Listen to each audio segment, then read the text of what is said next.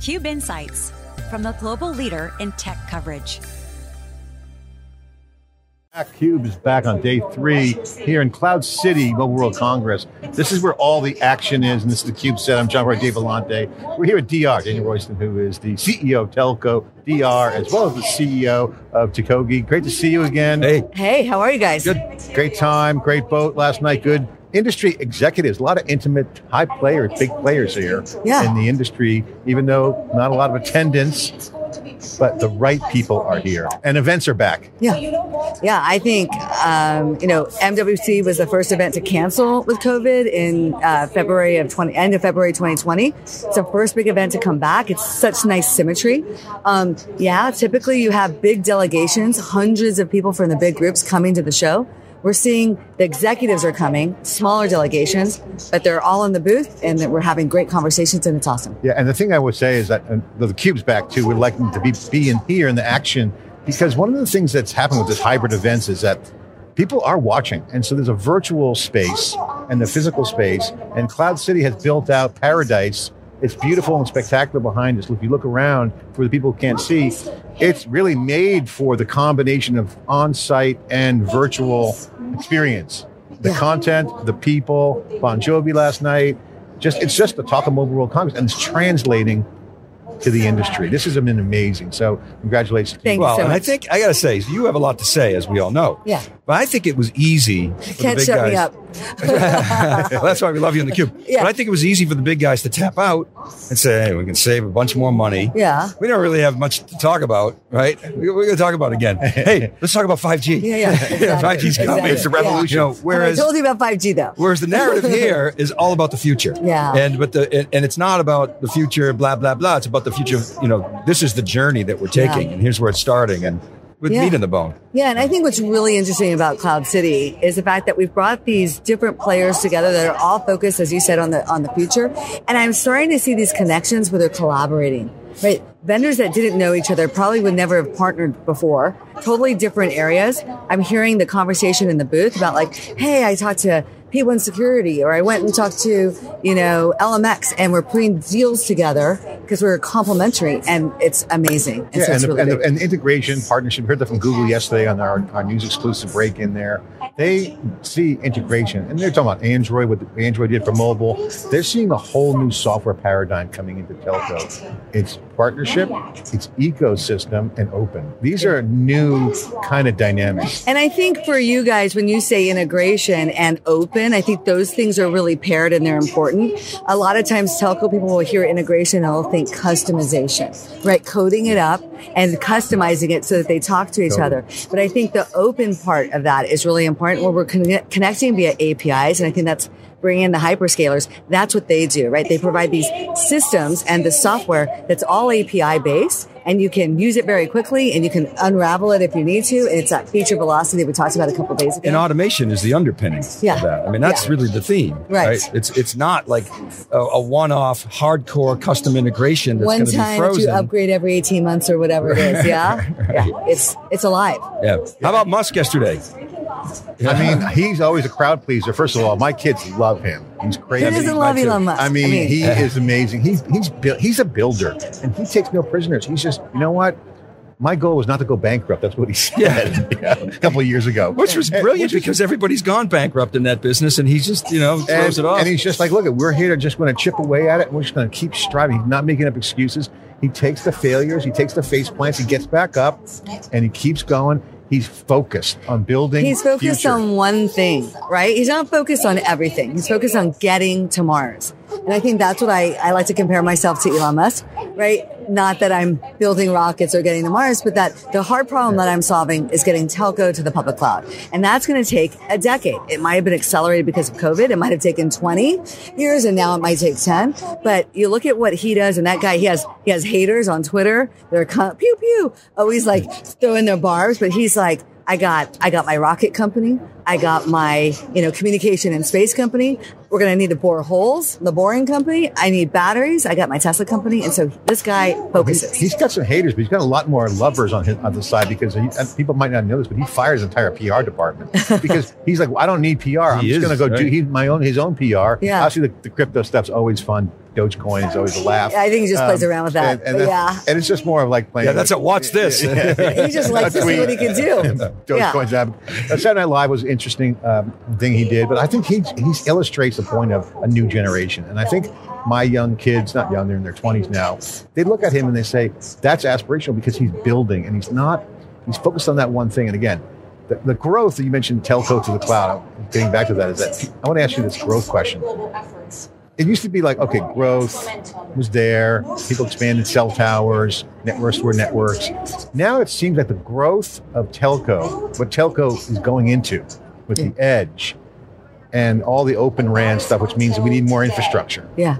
We need more stuff. There's more. There's more needed, and there's growth behind it. What's your What's your reaction? I think we need more software, right? Software eats the world, right? And it's, I mean, there is a lot of hardware to chomp in telco, and it's just going to keep eating it. Um, and that's just going to accelerate. I think that's where telcos need to start to build that muscle.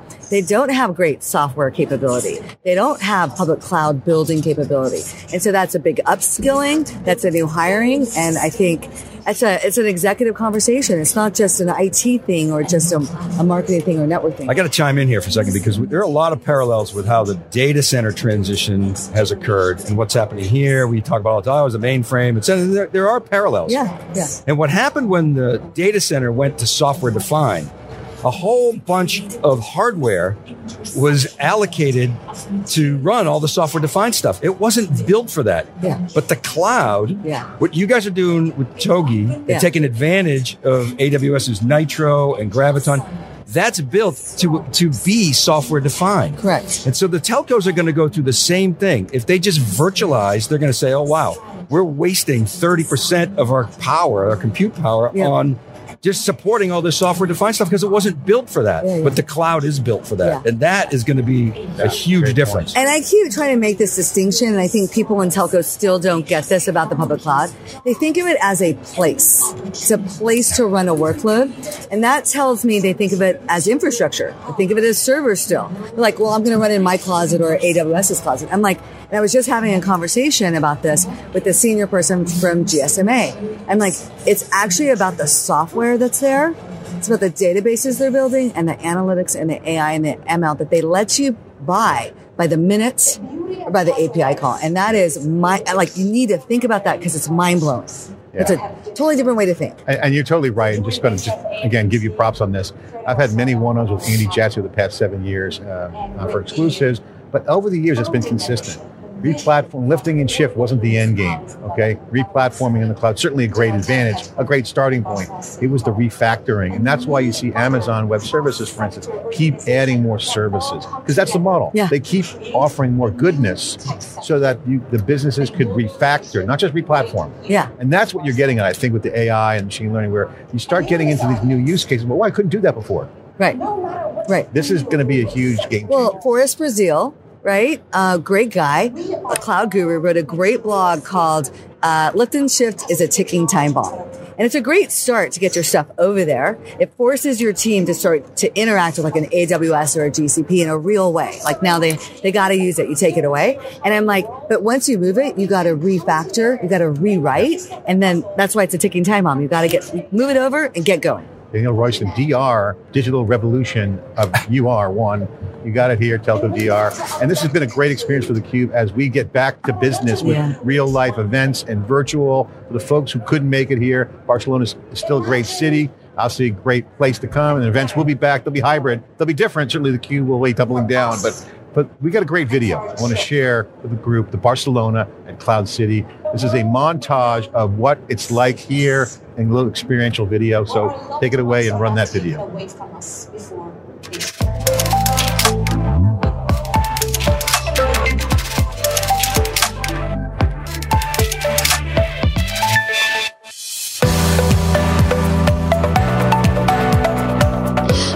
I'm Katie Goldfinch, here in Barcelona for an action packed day two at Telco DR's Cloud City. This morning, the focus was firmly on DR and her MWC keynote, which told telco execs in no uncertain terms that now is the time to act on embracing public cloud.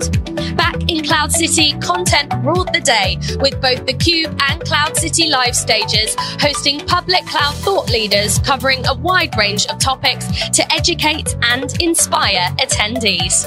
And in the beautiful space of Cloud City, the excitement grew throughout the day as we streamed MWC's exclusive keynote from Elon Musk. And preparations got underway for tonight's star performer, Jon Bon Jovi.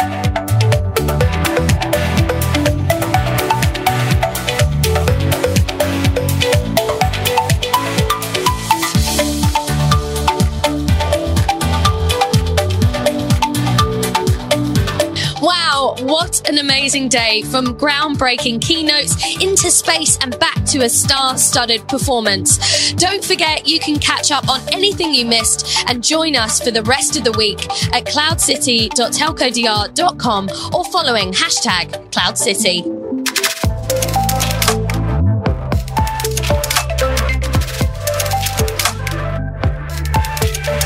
Back. That was a great look at what's going on here in Cloud City. This next video, DR, you're going to love this. Your Yeah. keynote highlights and some Bon Jovi highlights, which, by the way, was the most epic thing. People were packed. It was exciting. Place was packed. Yeah. They had the security get clicking people, f- counting all the people. People are standing back. All the people from their booths are all coming in to watch. He this. was pumped. Let's take a Yeah, look at this awesome highlight video from yesterday.